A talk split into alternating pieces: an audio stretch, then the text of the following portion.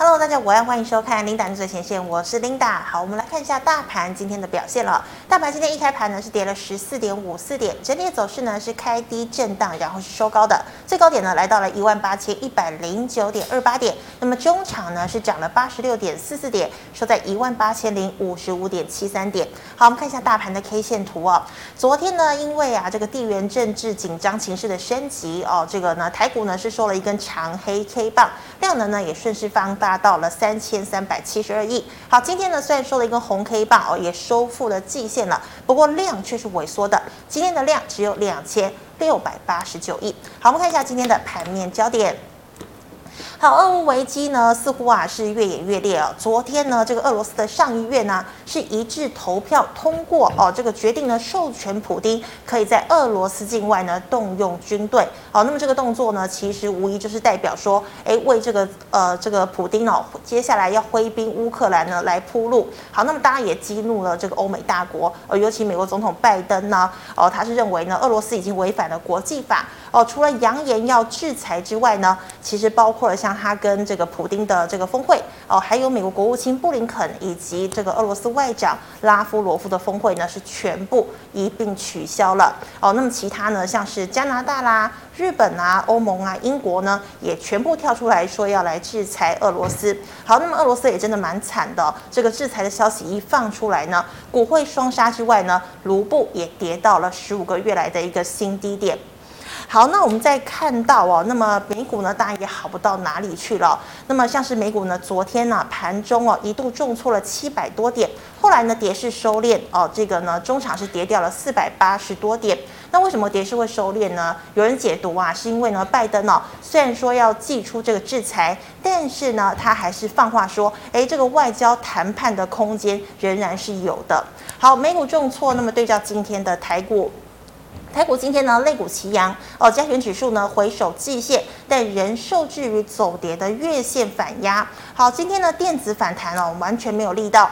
货柜三雄呢相对反弹幅度是比较大的，不过呢航运成交占比已经降至了30%以下，反而呢电子在半导体哦设备概念股 HPC、Mini LED。面板呢，今天普遍都出现了反弹哦，资金回流，电子成交比重回升到了50%以上了。可惜呢，整体的反弹追价意愿并不高哦，所以今天呢，这个成交量才会持续的萎缩。好，那么今天第一条跟大家分享的财经讯息啊，我们讲到刚刚呢，这个俄罗斯不是要受到制裁吗？不过也别忘了。俄罗斯呢是石油、天然气，还有许多贵金属哦，包括钯金啦、金啦、镍啊、铝啊的这个原物料出口大国，所以一旦制裁的话哦，这个原物料出口受阻，那么是不是也会牵动像是半导体？哦，不锈钢、电动车哦，还有这个智慧手机等产业的供应链呢，可能会面临断裂的一个危机耶。那么一旦断裂的话，这个涨价的风潮就要来了。那么呢，也可能使得全球的通膨问题会不会越来越严重呢？哦，所以难怪呢，投资人哦，这个全球投资人都在关注哦这场这个战事。那我们再看到呢，是2317的鸿海。鸿海呢，其实这一两天呢也有一些好消息哦，包括了新款 iPhone 14的高阶手机还是交给他代工哦。那么基本款的话，就是交给立讯来代工哦。那么像是鸿海呢，也说要来对这个元宇宙呢掺一脚，像是呢这个董事长刘扬伟呢就决定。砸下$1500万哦，给这个台湾的元宇宙新创产业 XR Space 哦。那么接下来呢，可能投资的金额有可能扩大到$1亿也不一定哦。那么也宣示了鸿海呢要进军元宇宙的决心。好，那么鸿海呢今天是小涨了0.50元，收在了105元。好，再来我们看到的是航运的部分。好，今天航运成交占比呢，居这个涨幅各类股之首。那么涨停的3档分别是中贵、智信以及荣运哦。那么散装呢，在 BDI 持续走高之下，四维航、亚航、台航哦，今天呢全面走升。货柜三雄呢以万海涨幅最大哦，不过呢今天的航空双雄也是非常的强劲哦。长荣航呢涨了7个百分点，那么华航也大涨了6个百分点。好，再来我们看到 IC 设计反弹幅度大哦，其中呢 MCU 族群以9期、松汉、新唐涨势最好。那么 Type C 的创惟、裕创、祥硕哦，电源管理 IC 的天钰、茂达，今天呢都可以看到涨势。还有呢，受到行业龙头隆基上调单晶矽片的价格的提振哦，中国股市呢今天呢大多这个能源类股呢都是集体上扬的哦，国内太阳能呢国硕还有子公司硕和涨势最凶，那么其他像是安吉啦、元晶啦，今天都有表现的空间。还有呢，已经好久没有涨的这个台积电材料以及设备厂哦，今天呢像是万润、信鸿科、三福化、星云，今天都有不错的涨势。好，那我们在刚刚有跟大家讲到，就是说，这个俄罗斯这个乌克兰之争嘛，那么像是呢这个其实最近呢台股呢表现的不好，其实不止台股，全球股市呢都不是太好。不过呢，这个台股的多头总司令张錫哦，他强调啊，台湾的上市柜公司呢获利都很好，那么又有这个高殖利率的一个防护罩，所以呢，它还是一个乐观的情况。那么真的可以乐观吗？等一下来请教老师。好，今天我们首先来欢迎总经大师蕭光哲老师。老师好，听到好，投资朋友大家好。好，老师，我要先请问你啊，这个乌俄之争呢，这个危机并没有落幕哦。那么今天呢，台股有一些反弹的一个情况哦，也收复了季线，但是有月线的一个压力哦。请问后市你怎么观察？以目前来看哈，昨天一个大跌嘛，那成交量扩增到了3300多亿。那今天好像利空出尽哈，又弹起来，大家又很积极的在买股票，但成交量却缩到了2600多亿了。是，好，那这个状况就今天的收盘点位和收盘点位刚好是在昨天这一根长黑线的中轴的位置啊，中轴位置，所以它有一个初步的止跌现象啊。如果说明天可以再涨，那可能它就把短线这个往下落的走势会压力会化解掉。好，那化解掉呢？化解掉大概就是维持这样的一个震荡整理形态，不会大涨上去啊，因为没有成交量，要大涨上去就很难。好，就是说如果说昨天的大跌哈，因为外资昨天卖了380几亿嘛，好，那外资如果说短期它没有在大卖，那因为现在台湾投资人的这种买股票的意愿很高啊，信心也很强啊，只要卖压没有那么重，就容易再撑上来。那撑上来，你再往上走呢？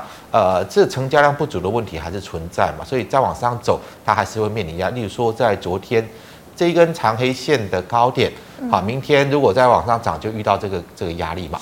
好，那你要用这种成交量把这一根 K 线做化解，也不太可能。好，它就可能在这里持续维持像这种震荡整理的形态。好，那万一明天直接再往跳空往下跌，跌破这个低点呢，那可能这个头部形态就完成。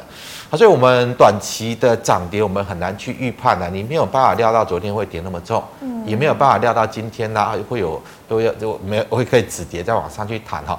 那当然其实主要方向，我的观察，我认为大家还是要以美股为主要的指标啦。是，因为美股如果一直往下走，一直往下创低呢，那你这里光靠投资人的乐观的一个期待，你要怎么去期待这个行情往上涨哈？那美股的状况啊，昨天收盘点位已经来到几乎测到今年的低点，而且美股的跌幅很大。如果相对的位置呢，美股大概已经跌到这个位置来了。好，美股已经跌到这个位置了。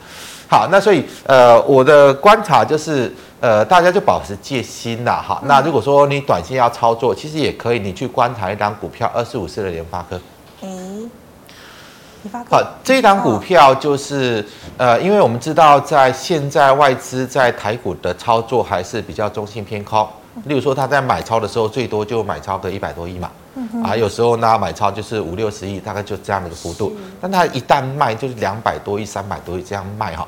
今年以来其实统计起来，外资对于台股还是处于叫卖超，所以当外资没有偏多的状况之下，其实台股的全指股都不太会有表现。那当全指股没有表现呢，你要去寄望行情指数可以往上，那真的是不太可能，简单来也不太可能。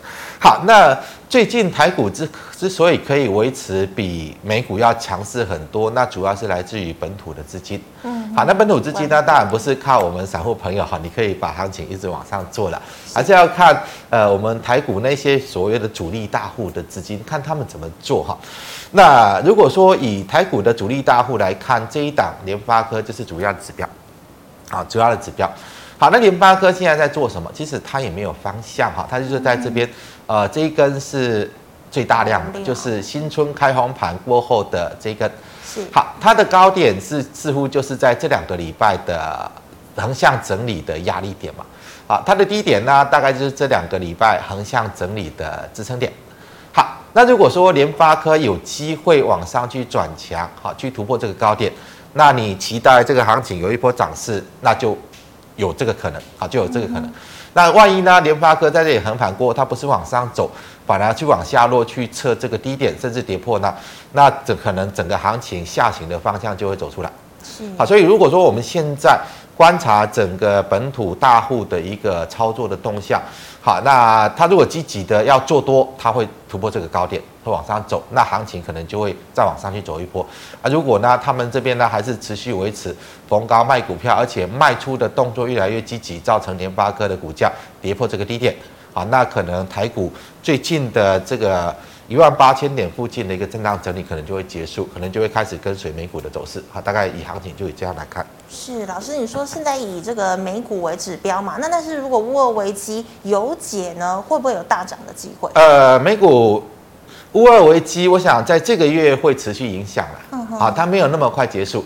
那就算乌俄危机已经过去了，我们把它翻篇了哈，因为这个是突然出来的状况嘛，我们可以把它翻篇不去看。那下个月呢？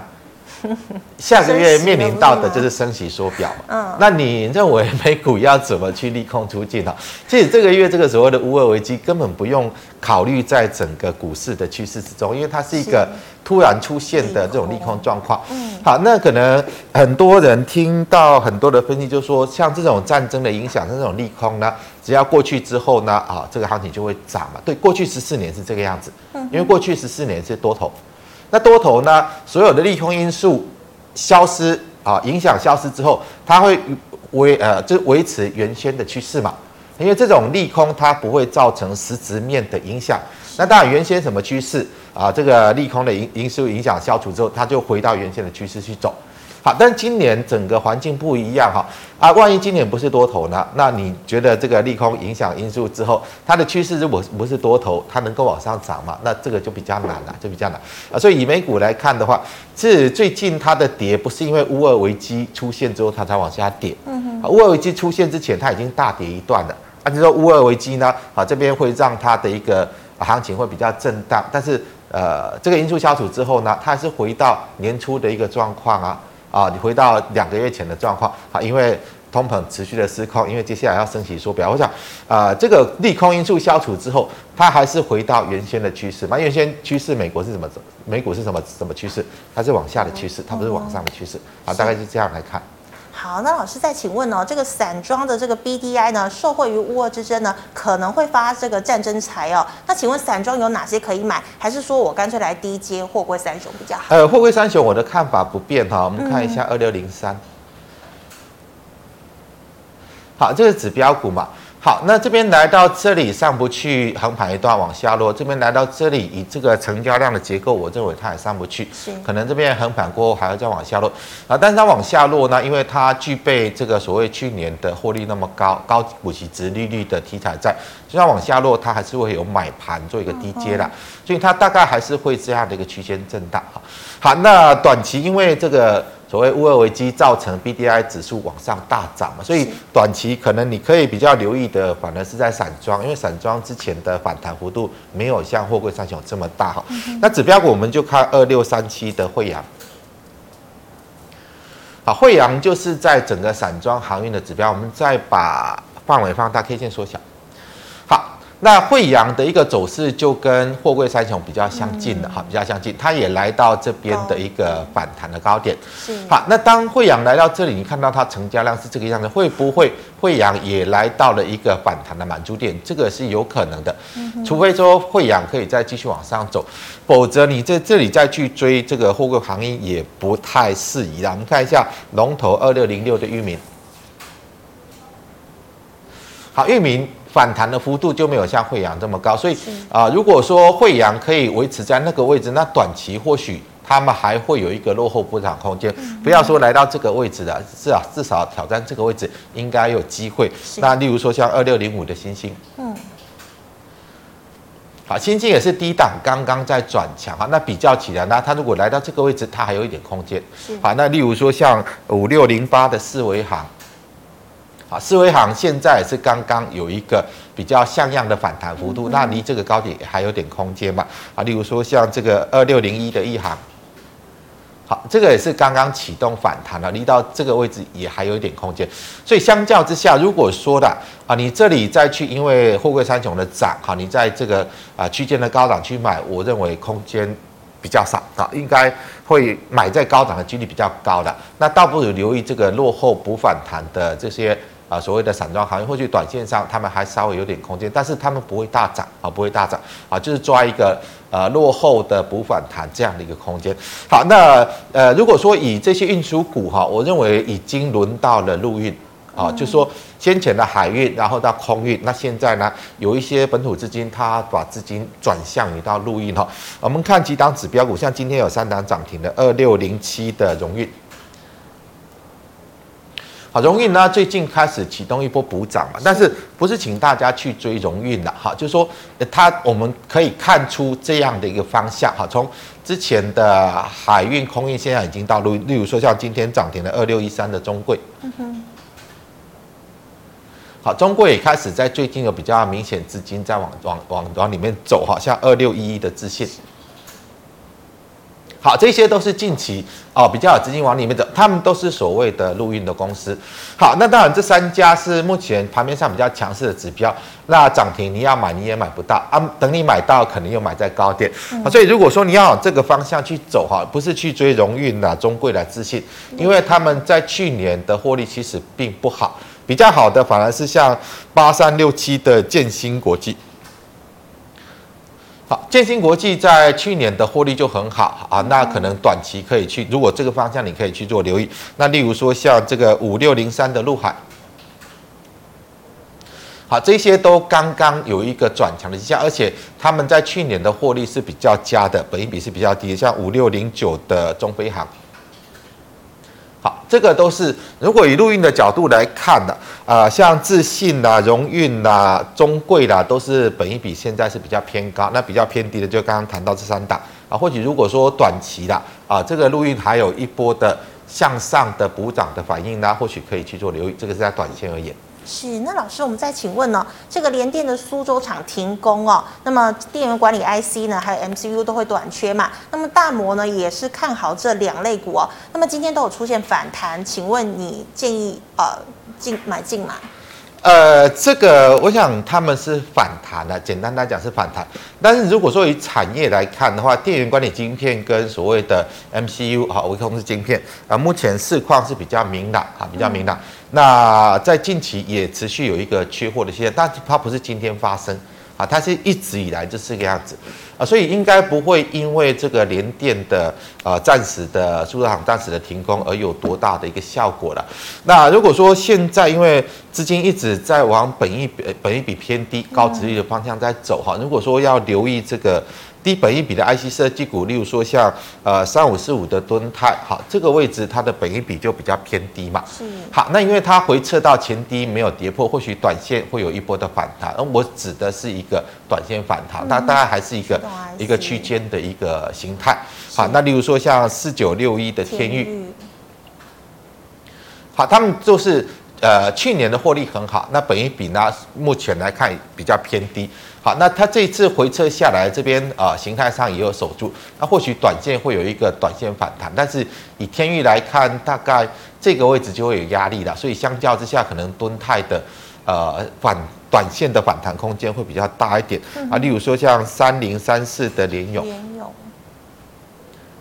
好，联咏这一波回落到这里也开始有一个短线止跌，那短线止跌之后呢，应该有一波的反弹了啊，今天已经开始弹上来哈，但到这个位置它又会有压，那你就抓一个2-3天的反弹的一个角度，如果说明天行情还可以维持在18000之上震荡，那或许有机会啊，万一呢明天行情又大跌呢，那可能他们短线反弹就结束了。那例如说像8016的矽创啊，这个都是比较低本益比的 IC 设计股啊，矽创这个位置这边没有跌破嘛，啊没有跌破呢，啊或许有机会再来挑战这边的颈线的压力，所以这边跟大家谈的都是比较短线的角度来看啊，短线的角度来看，如果说短期呢行情可以守在18000点，那或许这些低本益比的 IC 设计股它就有一个短期一两天两三天的一个弹升的幅度，大概以这样的角度来看。是的，好，谢谢老师，这是类股的部分哦。那有其他类股想要询问的，记得加我们萧老师的 LINE。 好，老师，那我们来回答巨曼一 LINE 社群的问题。第一档哦，6223的旺矽。好，我们把 K 线放大一点，缩小一点，好，可以，这样可以。好，旺矽现在量不见了，好，量不见，那量不见呢？短线上它回撤这个低点，它有守住，那或许它有机会再弹起来，弹起来大概这个位置就是一个阻力嘛。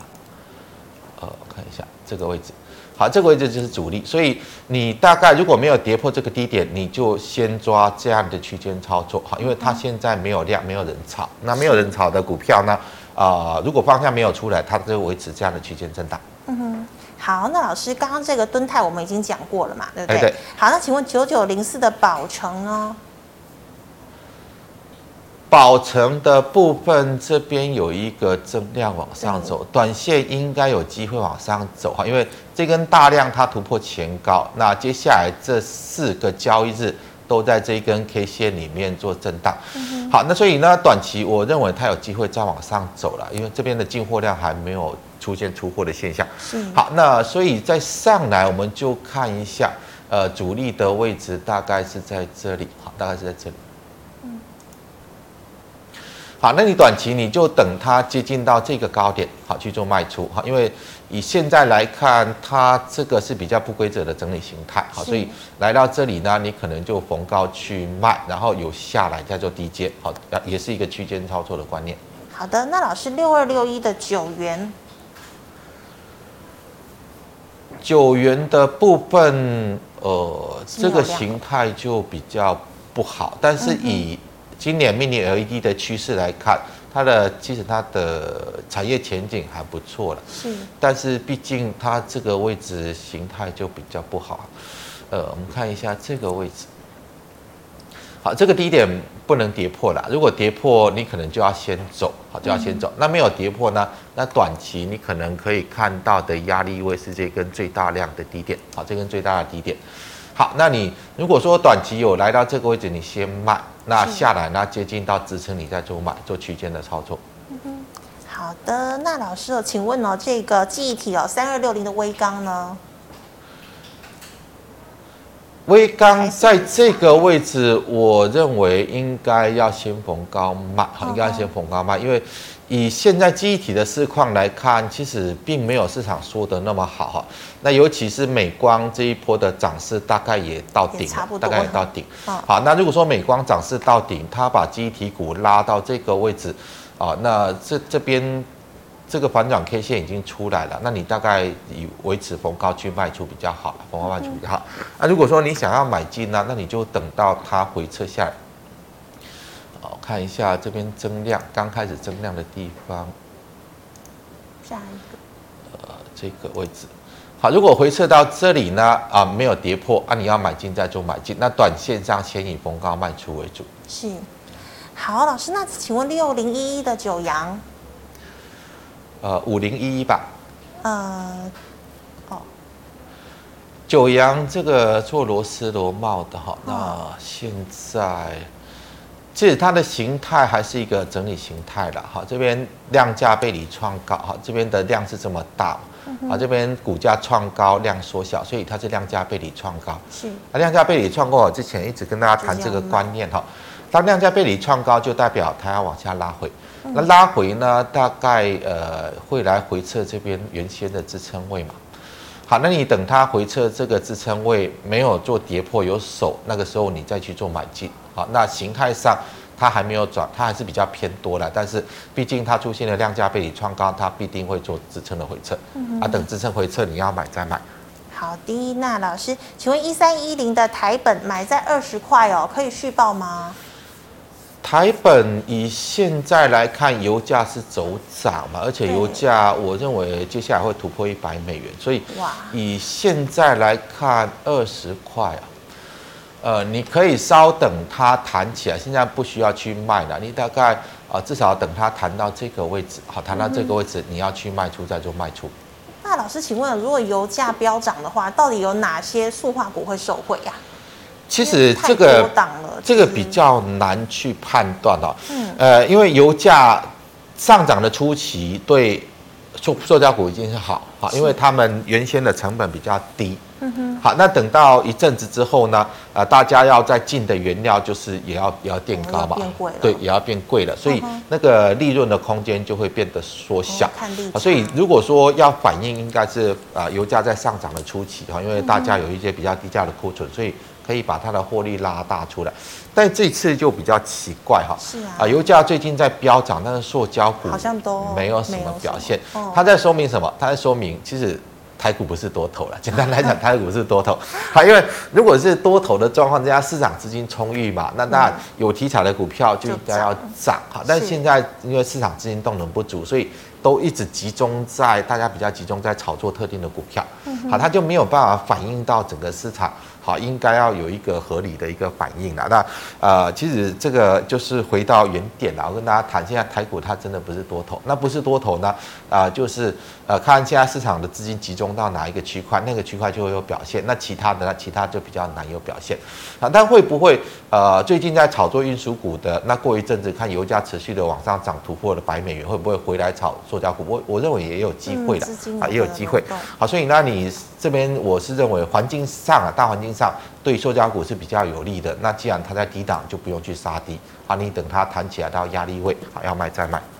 是，好，老师，那请问9958的世纪钢。世纪钢的部分，其实它在钢铁股之中，本益比是算偏高，因为之前在炒作风力发电嘛。好，那现在它就是没有人炒了嘛，因为现在没有人在讲风力发电哈，没有人在抢风力发电，那就大概就是一个区间形态了，它就区间形态。好，那短线上这个支撑的位置没有跌破，它就有机会往上去挑战主力。主力大概就在这个位置嘛，好，这个位置就是主力，所以你也是这样的一个区间操作了。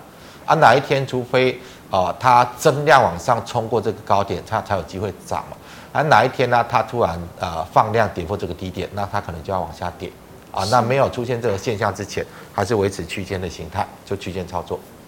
好，老师，请问1709的合益是特殊化学吗？其实不是，它主要是做树脂的哈。那最近因为它1月份的营收标的特别高哈，那个月增率超过60%哈，所以大概是在反映它的1月份营收啦。那这个1月份的营收的标高，是不是代表它接下来营收都可以维持那么高？我个人是打个问号，打个问号。好，那既然现在来到这个位置，我们就技术面的角度来看嘛。好，这边是看一下哈，最大量 K 线是在这里嘛。好，那如果这个低点没有跌破之前，你可以继续偏多操作啊。这个低点跌破你就出来，好，这个低点跌破你就出来。好，那如果说短线上往上冲高，例如说这一天创高，但是它量比前一天小，所以它是量价被你创高，所以它就拉回嘛。好，所以量价被你创高就拉回。拉回呢，这2天的低点刚好都是在这根最大量 K 线的低点撑住。所以它就有可能再往上走。好，那往上走呢，你就去观察它，如果再往上创这个高点，还是没有更大的成交量，那它又是一个短线卖点，又是一个短线卖点。所以你是这边你就先以今天的低点作为防守点哈，没有跌破，你等它挑战这个高点去卖出。如果跌破呢，那你就出来。是，好，老师，请问3264的新泉。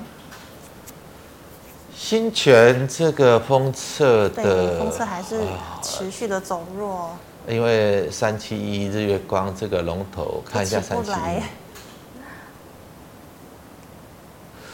日月光还是，即使他做了库藏股，买了不少股票回去，还是在这里嘛，所以我是认为换股啦，换股啊，因为这里你去杀低，其实也不见得需要啦，因为。其实新泉的获利状况也不错，本益比也不高哈。那弹起来呢？这边既然原先的支撑的位置跌破了弹起来这里就会有压力哈。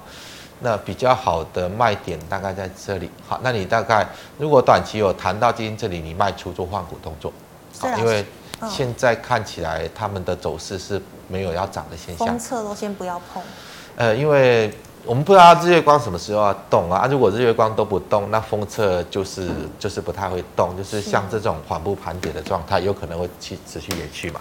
嗯哼，好，这个是以上是这个个股的问题哦。观众朋友们，如果还有个股没有被回答到，记得扫一下我们光哲老师的 LINE， 老师有空会亲自回答您。好，老师，那我们来看一下 YouTube 的问题哦。第一档2357的华硕笔电股。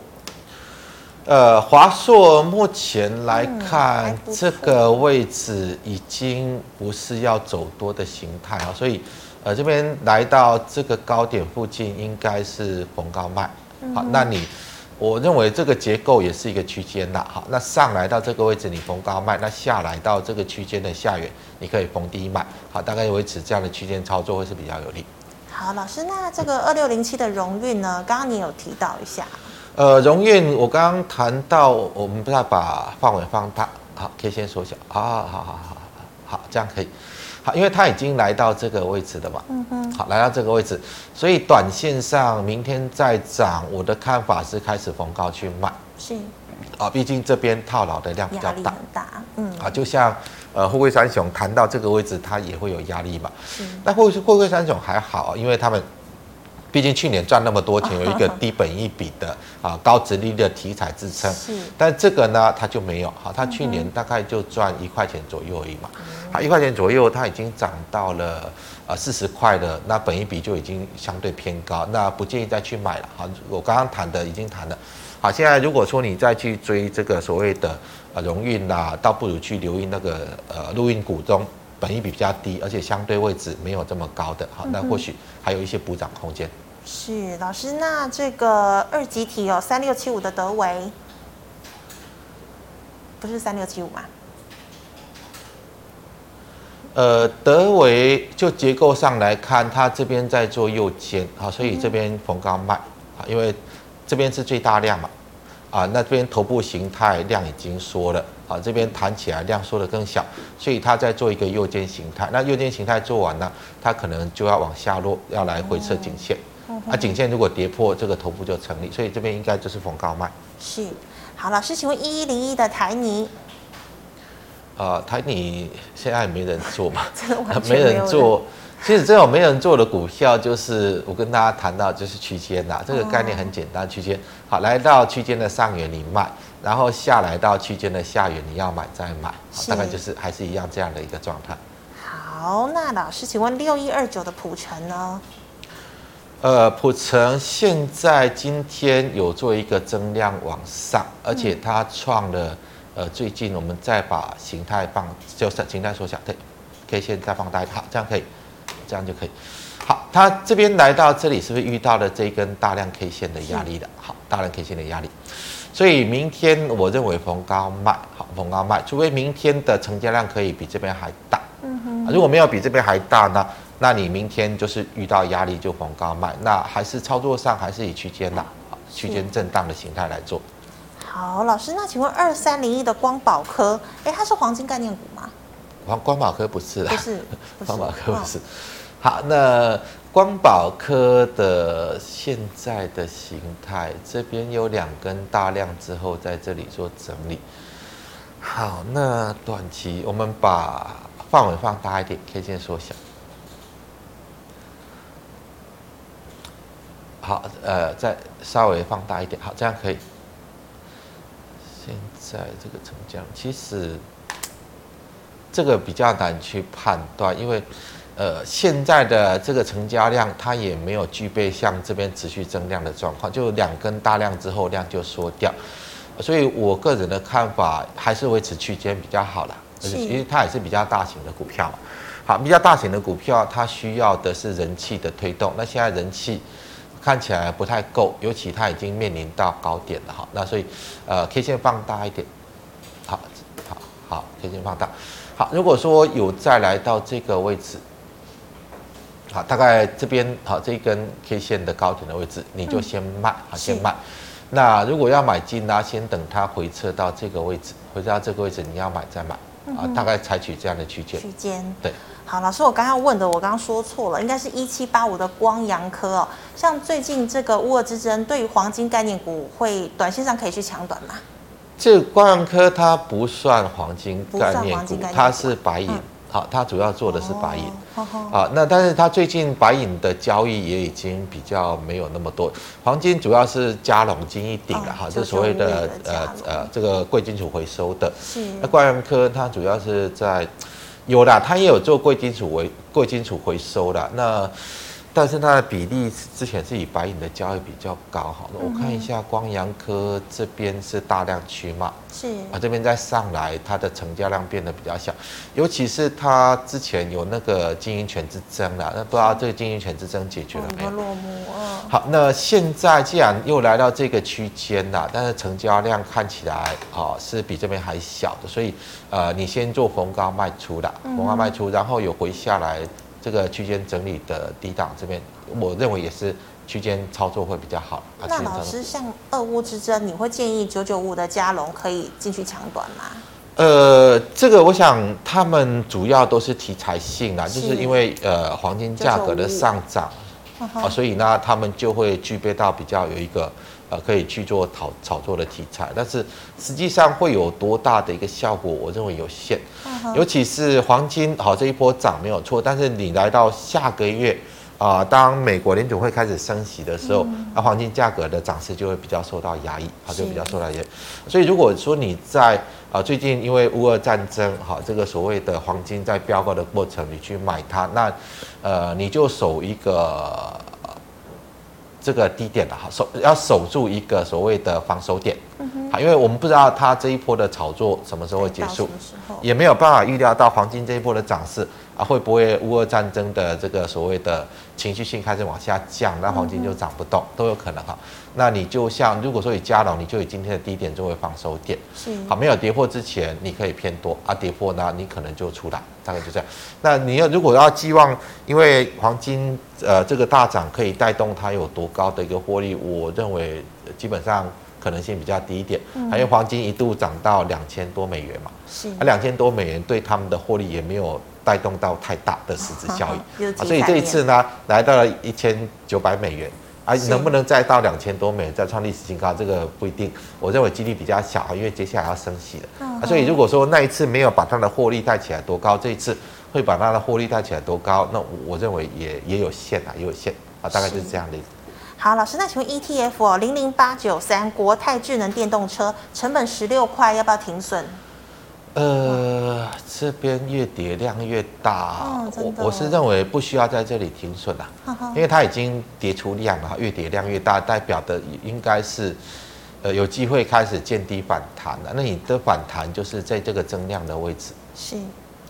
你等它反弹到这个位置，那你就卖。好，反弹到这个位接近这个位置你就卖，不需要在这里去做杀低。嗯，好，老师，那请问2455的全新的部分，这个所谓的他们应该是生化家的哈，生化家以它的营收来看状况不太好，因为它营收开始往下衰退的状况相当的明显哈。那这个位置，如果说回撤这个低点啦，短期回撤这个低点没有跌破，它会反弹。那反弹到这个位置就会有压力嘛？是。反弹到这个就会有压力，所以你就先，这个低点没有跌破之前，你等它反弹，好，反弹到这里去做卖出啊。万一跌破呢？万一跌破，你可能就要停损。啊，那现在因为它的量一直缩掉哈，所以有可能这个位置它不会跌破。啊，如果要跌破，它会有一个增量往下落，但是现在看起来量已经缩到这个样子，你可以稍微等它反弹到这里再做卖出。好，老师，那再请问哦，2303的联电前天是破底嘛？那今天反弹怎么看呢？就反弹就要卖，反弹就要卖，因为它的趋势已经很明显了。所以像你在急杀的时候不用卖，那弹起来要卖嘛？急杀的时候不用卖，弹起来要卖。那现在跌下来。好，跌下来破底之后，它没有延续下落，那应该短线就有机会反弹。那反弹这个位置就是压力，是啊，你等它来到这个位置，你再去做卖出。好的，那老师，请问2641的正德，正德的部分其实它已经有一个反转 K 线出来了，好，反转 K 线出来，所以这个位置就是比较大的压力了。那你就是。如果明天有谈到这个位置，你就先卖掉，好，这个看起来它是一个破底的弹升啦，破底的弹升。但是破底弹升啦、啊，这个高点又没有办法突破这边的高点，那你暂时还是以我跟大家谈的就是区间震荡的角度来操作。好，你明天再往上涨，先逢高卖。那如果下来到这里要买，再买回来，好做区间。好的，那老师因为时间的关系，我们最后一档哦，这个刚刚玉明其实已经讲过了嘛，哈。那请问的是00893，成本16.72，老师怎么看？00893智能电动车，就刚刚讲过哦，刚刚讲过，不好意思。那请问啊、哦，老师最后一档2330的台积电，老师你怎么看？台积电就是反弹嘛，就是反弹嘛。而且台积电联电，我跟大家谈到就是。其实到今年开始了哈，台积电独霸全球这种晶圆代工的这个所谓的趋势已经开始在改变，尤其在明年它的压力会很重啊，不管是三星啦，不管是 Intel 啦，还有其他的这些国家都一直在扶持本身的晶圆制造。是好，那过去大家因为你晶圆制造要投资很大的成本，所以全部都放手给台积电去做，所以它就是全球独霸嘛。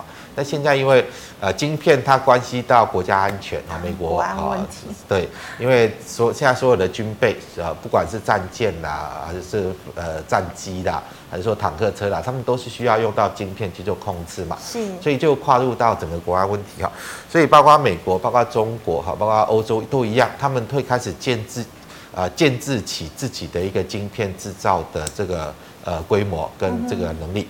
那如果这个是未来的一个趋势啦，那也就代表的是啊，台积电拿所有全球晶片制造订单就不在了啊，那这样的话，台积电的状况只会应该最好的状况大概就是去年或是今年，啊，接下来的状况就会持续的往下，是，所以在股价上就是，其实很简单啦，最近你就去看殖利率没有往下跌之前，台积电就不会涨了。那明年过后呢？明年过后它的趋势应该就是会慢慢的有一个比较偏向负面的方向去做发展，所以就是反弹就卖。我的看法就是反弹就卖。所以老师688是高点，然后我们又要等一年这样子。我认为它是未来20-30年的历史高点，或许永远的历史高点也不一定，因为整个晶圆代工的产业趋势已经不一样了，因为大家都要拿回去自己做，所以台积电这种独霸的局面，可能它会在先进制程维持独霸了。例如说5奈米以上还是台积电独霸，因为大家要追赶比较不容易，但是。所谓的先进制程跟成熟制程呢，大概就会被其他的这些晶圆厂做瓜分了。嗯哼，好，谢谢老师精彩的解析，谢谢。